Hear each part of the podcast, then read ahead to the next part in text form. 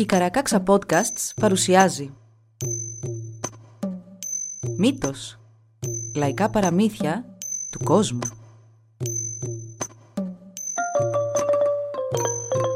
Κάποιες ιστορίες μπορεί για κάποιους να περιλαμβάνουν ευαίσθητο υλικό. Για περισσότερες πληροφορίες για το κάθε επεισόδιο, συμβουλευτείτε τις σημειώσεις του όπου βρήκατε αυτό το podcast.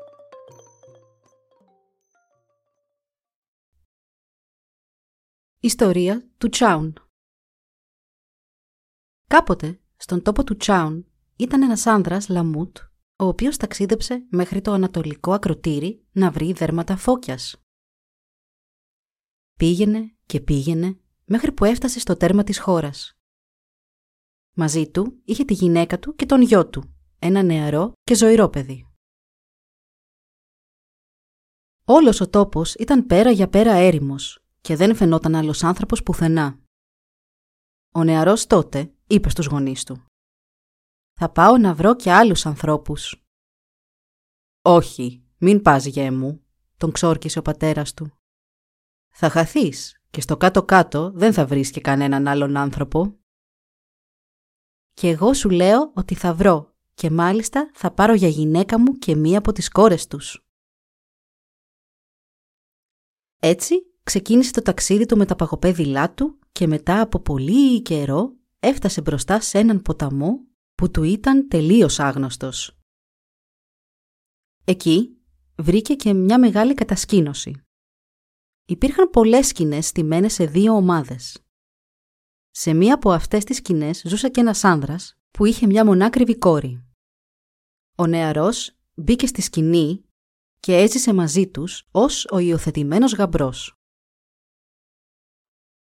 Μια μέρα, ο πεθερός του του είπε «Πάμε στο ποτάμι να πιάσουμε ψάρια». Ο ποταμός σε ένα κομμάτι του γινόταν ιδιαίτερα φαρδής και το νερό εκεί κυλούσε άφθονο. Για εκεί κατευθύνθηκαν και μιας και ο νεαρός ήταν γεμάτος ενέργεια, έφτασε πρώτος στο σημείο αυτό.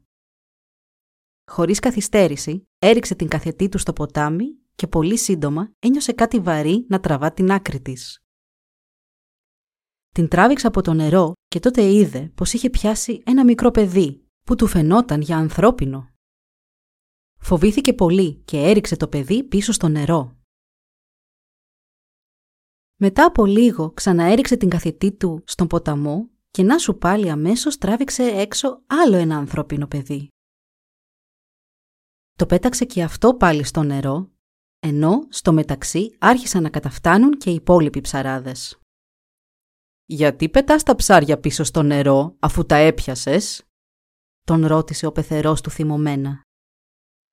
«Με αυτόν τον τρόπο θα φέρεις κακοτυχία στην ψαριά μας και να ξέρεις ότι από αυτήν ζούμε. Θα καταστραφούμε». «Ω», είπε σαστισμένα ο νεαρός, «μα έπιασα ένα ανθρώπινο παιδί και φοβήθηκα». «Τι να σου πω τώρα, τι ανθρώπινο παιδί και βλακίες, ψάρι έπιασες, δεν τρέπεσαι να μας κοροϊδεύεις έτσι.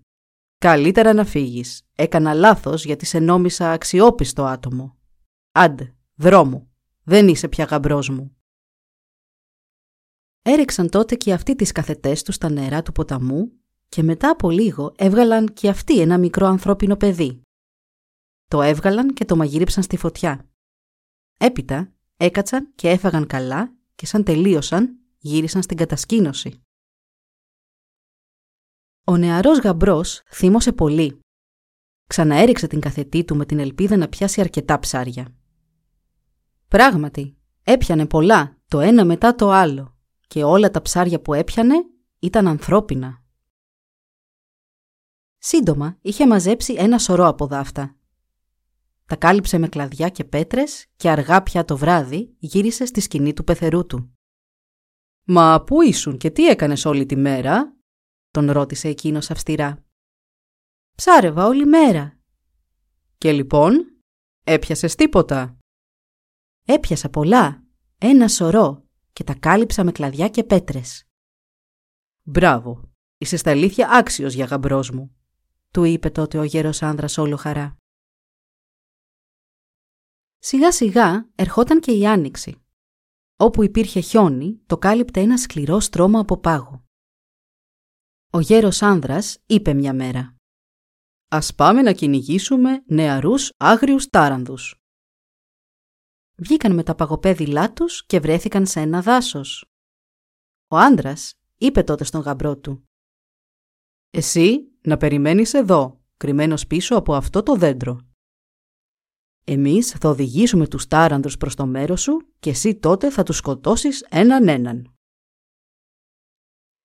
Ο νεαρός υπάκουα κρύφτηκε πίσω από το δέντρο και ετοίμασε το τόξο του. Μετά από λίγο, με μεγάλη έκπληξη, είδε να περνάνε από δίπλα του δύο γίγαντες, γυμνοί, με μαλλιά που έφταναν μέχρι το έδαφος. Τόσο πολύ φοβήθηκε ο καημένος που δεν τόλμησε να τους ρίξει. Ήρθαν τότε και οι άλλοι κυνηγοί.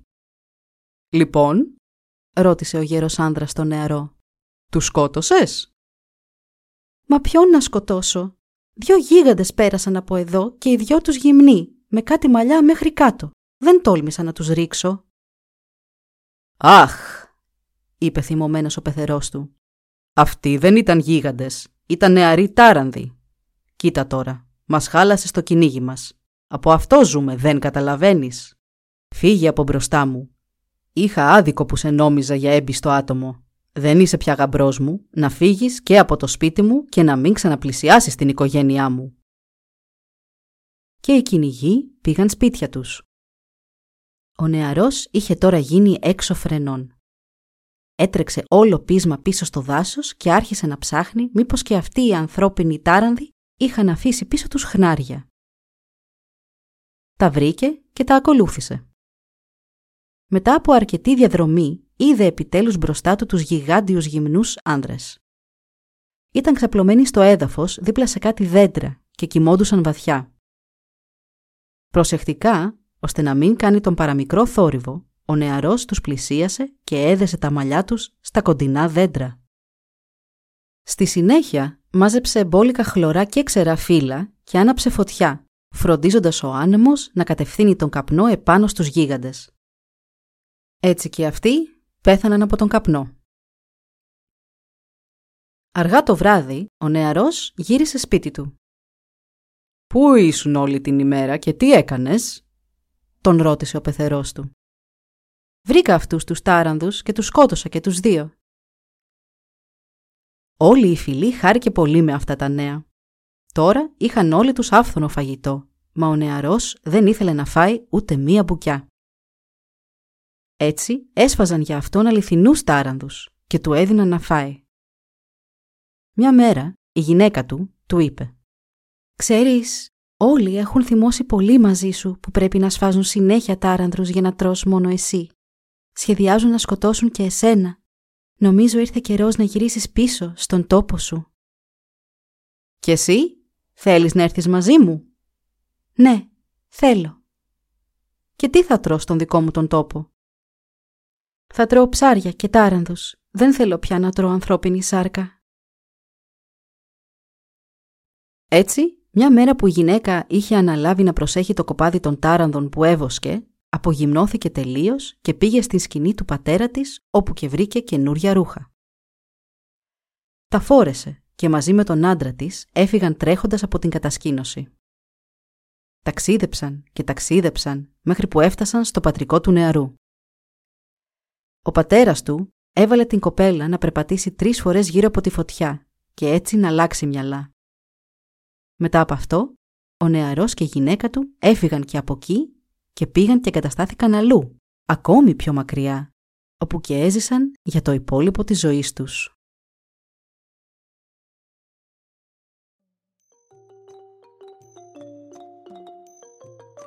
Εδώ λοιπόν η ιστορία μας έλαβε τέλος μπορείτε να μας βρείτε στην ιστοσελίδα www.karakaksa.org για να μας ακολουθήσετε και να μας υποστηρίξετε. Σας ευχαριστούμε που μας παρακολουθήσατε. Γεια σας!